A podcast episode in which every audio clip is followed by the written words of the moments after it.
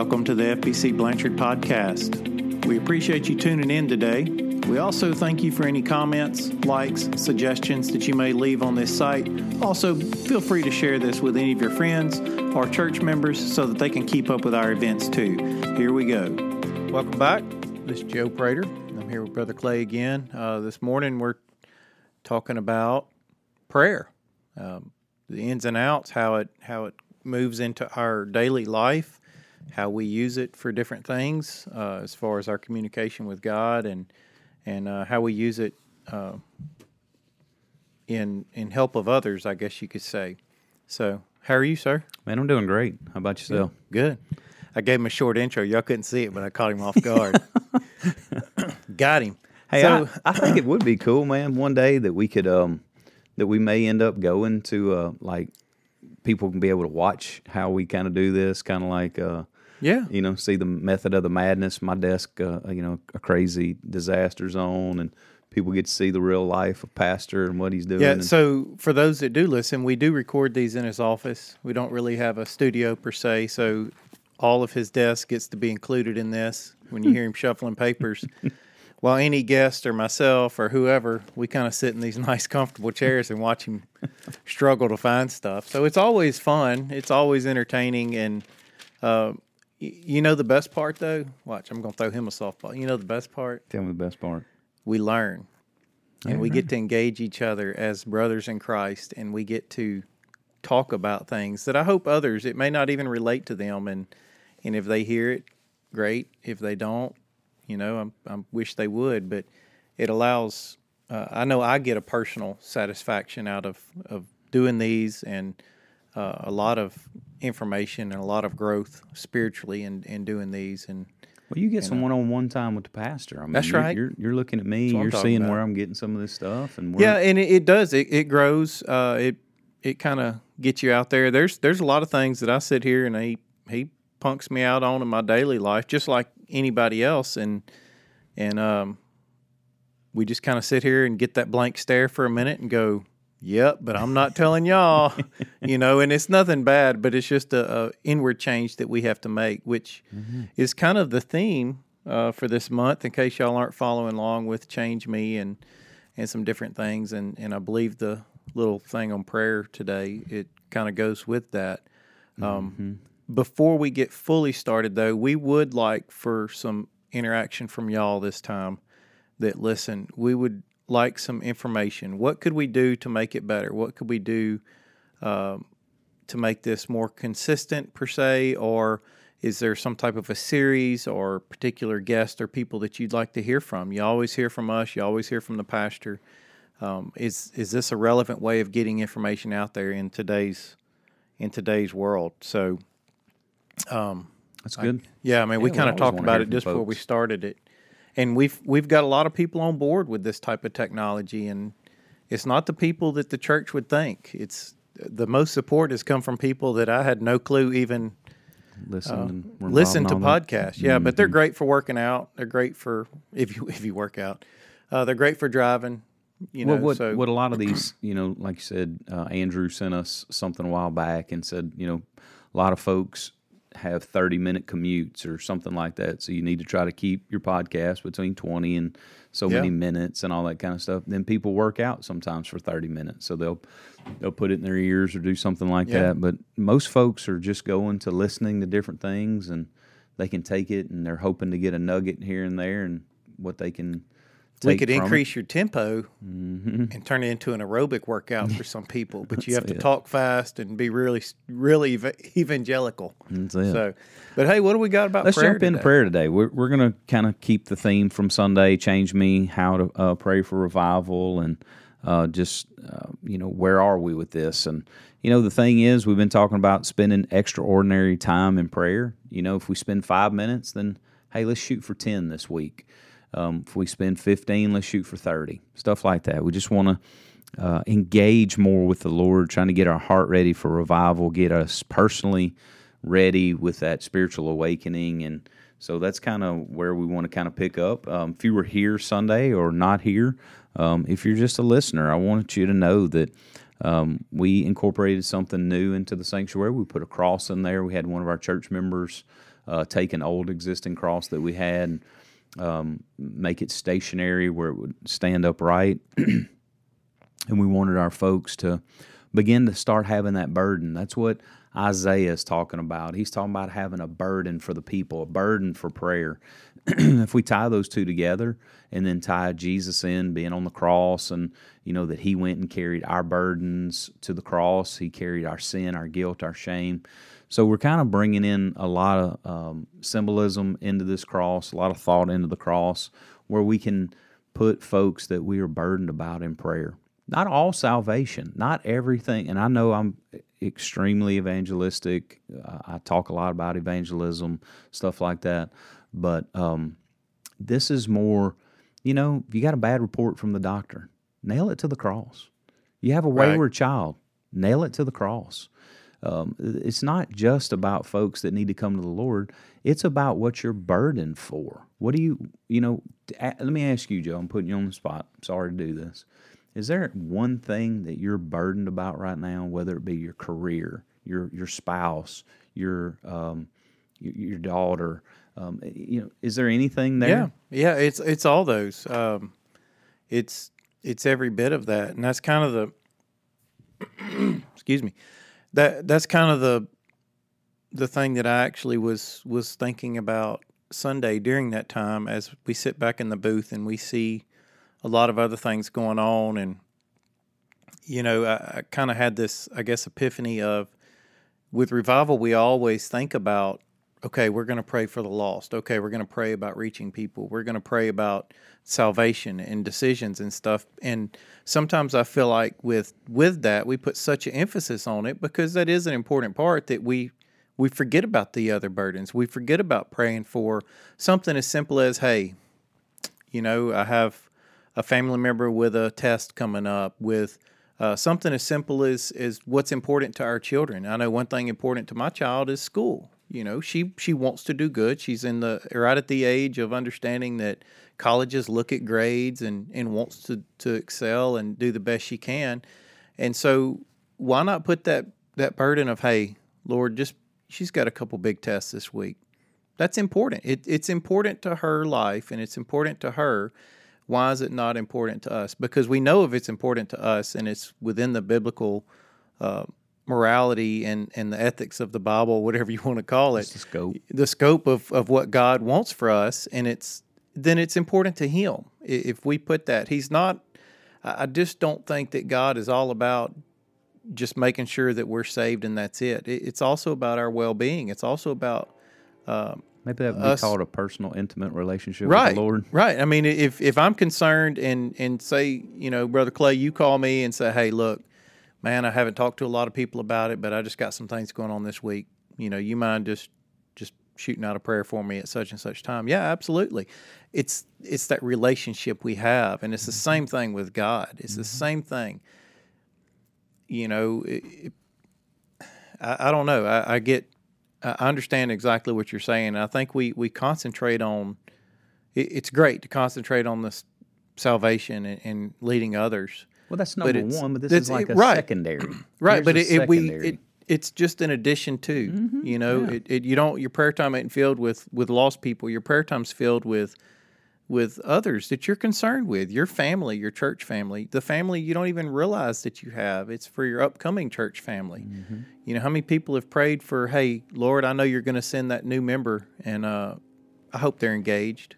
You know, even if they're saved, even if they've already, you know, accepted you as their Lord and Savior, I pray that that our church welcomes them, and I pray that they're engaged in a ministry, and that they benefit a ministry and benefit themselves, and that they can be a viable member of a church. And see, that leads us right into that first point that we made Sunday was right. I've been slow pitch softball all week, so you know, a desperation for our situation. There just has to be that desperation. Yeah. So if maybe you were sitting out there Sunday and maybe you couldn't understand what that point meant, that's it. It's a desperation, whether it's for a test for your child, a test for a heart cath, a test for cancer in a part of your body, or a family member or something like that, there's a desperation for the situation. And that's what Isaiah was talking about. You know, the times had gotten bad in their situation too. I mean, people are turning back to idolatry, turning to other forms of religion and things. And he just knew where a holy God will at some point bring judgment to the people. And it will happen, and we may see it in our lifetime, something like that. But we need to have that desperation, Joe. There's times where we just need to come to the altar. There's times where we need to call that brother or sister in Christ and relate the need and everything you were just talking about. That's right. We need to quit being so worried about what others think when we're in the service. Right. If we need to raise holy hands while we're singing and worship the Lord, do so. If we need to come to the altar and pray for something that's really bothering us, okay, it's good to do that. Wouldn't it be cool, though, when you're down there, another brother or sister in Christ came along, put their arm around you, and just joined you in prayer? Right. I think a lot of people, I think we get so caught up in, well, we don't know what they're going through. We don't want to, it may startle them or bother them to pray with them or whatever. See, you don't have to pray out loud with them. Sometimes just knowing that somebody's there with a hand on them. Mm-hmm. Sometimes just knowing that you're not alone. It's kind of like walking into a dark room. I don't mind walking into a dark room. Yeah, you kind of get uneasy about it, but walk into a dark room with someone else. Walk into a dark room that, think about to your kids or when you were a child. Your children don't want to be, or your child may not want to be in a dark room or walk into the dark or walk into a new situation. But what's the one thing they say? Hey, will you come with me? Hey, will you walk in there with me? You know, I don't know. I've got family members that are scared of crowds. But if they say, hey, will you go with me? Yeah. You know, that's the way we ought to look at it with prayer. Yeah, there's times alone and different things, but we should be, I don't know. Well, while you were talking, I know they can't see this, but I Googled a verse that I quote a lot, and I just didn't know the address on it. It's Ecclesiastes 4:12. I'm looking at New Living. There's several... you know, if you want to go King James, I'm just trying to see. I typically read out a New King James. Though one may be overpowered by another, two can withstand him. That's, you know, the evil one, Satan, demon, whatever, you know, that's out there. And a threefold cord is not easily broken. So where I'm going with this, Joe, well, there's two guys kneeling on the floor in there. We can call it the altar. We can call it whatever, at the steps, whatever. Well, there's two men. There's really three. Jesus is right there in the middle of us, and a three-stranded cord's not easily broken. When you're praying with that other brother in Christ, if it's two ladies, two sisters in Christ praying, it's really a three-stranded cord. Jesus is right there in the middle. You know why? Because he's our mediator. It tells us that in his word, that he is mediating. He's whispering that scripture into the Father's ear. So we have Jesus right there in that time of desperation, praying with us and going in on that prayer. So I just want to encourage folks to do that, man. When they're praying and seeking the Lord, you know, it doesn't always have to be so robotic or rehearsed or something. You see a brother that's down there praying, just go put your arm around and pray with him. You know, and there's a lot of symbolism in a lot of different places for that. You go to any action movie out there and, you know, everybody, one person's always down. As soon as someone else steps up with him, they start turning the tide of the battle, you know. I know in my office when I worked as a training officer with the fire department, me and one of my really good friends who still to this day, we talk about it. You know, we're going to stand back to back, keep people off. As long as we both have the same, you know, same eye on the mission, we're going to be back to back. Well, back to back gives you a good view. Three surrounded cord, three people. If you stand next to three people, if you think about your peripheral vision and everything else, you can see all the way around, and there's that protection degrees. That's around.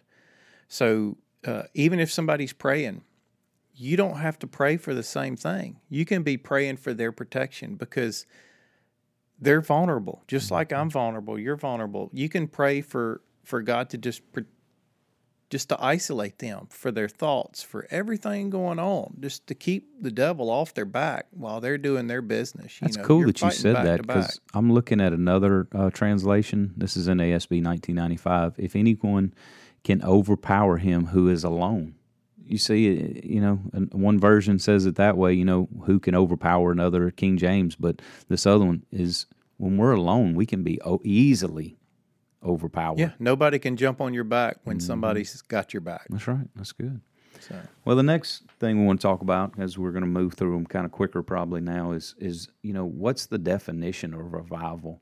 A lot of people think it's, man, go call everybody and our brother and try to get them here, and, they need to get saved, and this needs to get saved, and that's good. I mean, we want to have a, evangelistic time. We want to see people come to know the Lord.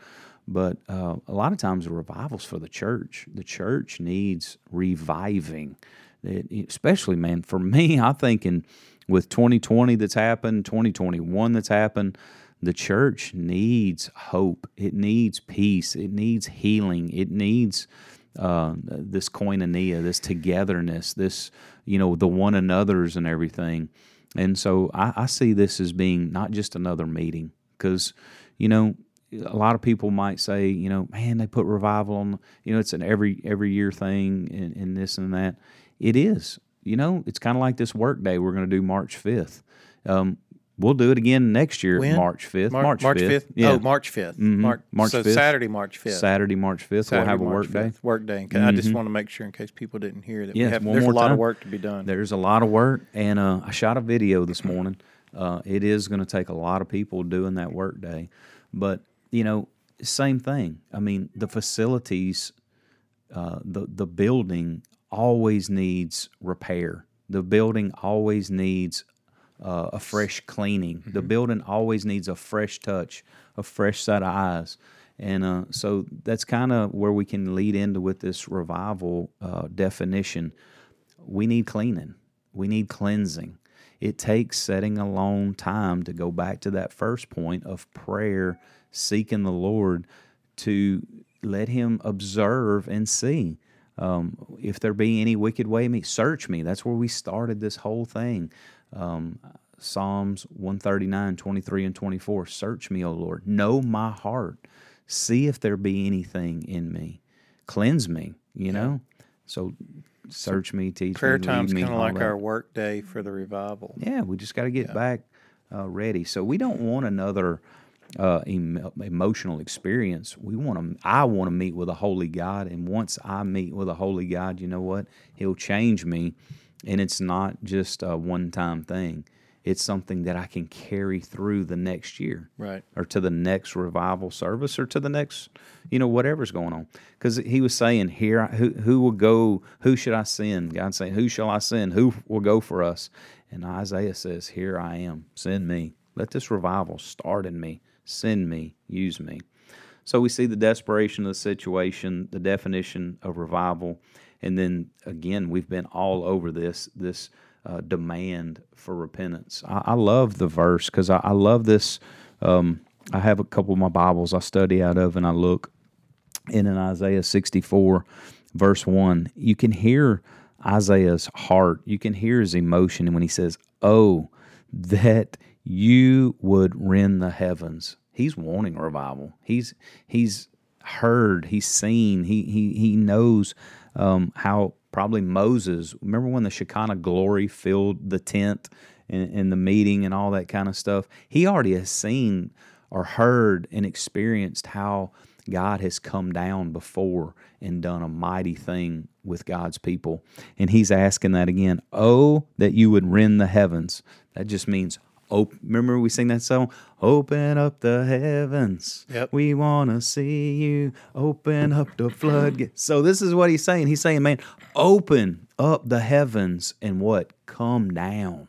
Right. We see him up there. A lot of times that's how we picture God. I don't know if you evangelize or witness to people, but a lot of times you'll hear this saying, well, the big guy upstairs. You don't even have to witness. You can watch some TV shows and hear stuff. People will say, oh, the big man up there. That's not an intimate personal relationship with a holy God. A personal, intimate, holy God is knowing that He is holy and He is righteous and He is above all things and the head of all things, the creator of all things. And you're calling out to Him, God, would you come down and meet with us? So that to only meet with God, we have to have pure hands and a pure heart. We have to ask a holy God to, we have to repent. He says it in 4 and 5. For since the beginning of the world, men have not heard nor perceived by ear, nor has the eye seen any God beside you who acts for the one who waits for Him. You meet with Him who rejoices and does righteousness, who remembers you in your ways. You indeed are angry, for we have sinned. He knows, man, we've sinned, and we want to have Him come down. We want Him to meet with us. The only way we can do that is continue in prayer and say, Lord, save us. Lord, forgive us. Lord, meet with us. And so that demands a time of repentance for us, and we want to seek a holy God. We want to come with clean hands and a pure heart, like I said. And yeah. We will, when we do that, Joe, we will have personal, intimate revival. We will have a spiritual awakening. If we're asking Him, Lord, search me. If we're crying out to a holy God, oh, and we're finally broken over something, you know what's a lot of the issue? We're not broken over our sin because we really don't understand the gospel. We don't really understand the multitude of who God really is and who we really are. And we've been saved by this, you know, believe on the Lord Jesus Christ and you will be saved. There's not like a reckoning with sin. There's not a time where we see that we are a sinner and that we need a Savior. We like this easy believism stuff. We like this, I think it's called a soft gospel and all that. If we ever allow the Holy Spirit to get a hold of us, we will see revival. We'll see something happen because we'll be broken over our sin. Yeah. We live in this time. You've kind of, you know, you've touched on that, how we as a culture, and I think you've kind of mentioned it and used it whenever you talk about your father's battle with cancer. Mm-hmm. You know, you're broken for a period and then all of a sudden it's all right. And then you may lose sight of being of that brokenness, and then it's just kind of a back and forth thing. And I think we look at that with sin. You know, we have this I guess large time of prayer and repentance and brokenness, and all of a sudden we're delivered from that, and we're like, okay, we're good, let's go. On to the next thing. Get in the truck, you know, time to go eat or whatever, instead of going, hey, I remember that. Hey, you know, we keep going with that. So, mm-hmm. And that brings us to the next one, man. We're kind of all over it this morning. We have to see if there's a real desire for revival. Do we really have that desire for it? Once we do, man, we will be desperate for the situation. We'll know what revival is and what it looks like. We'll be in a time of repentance.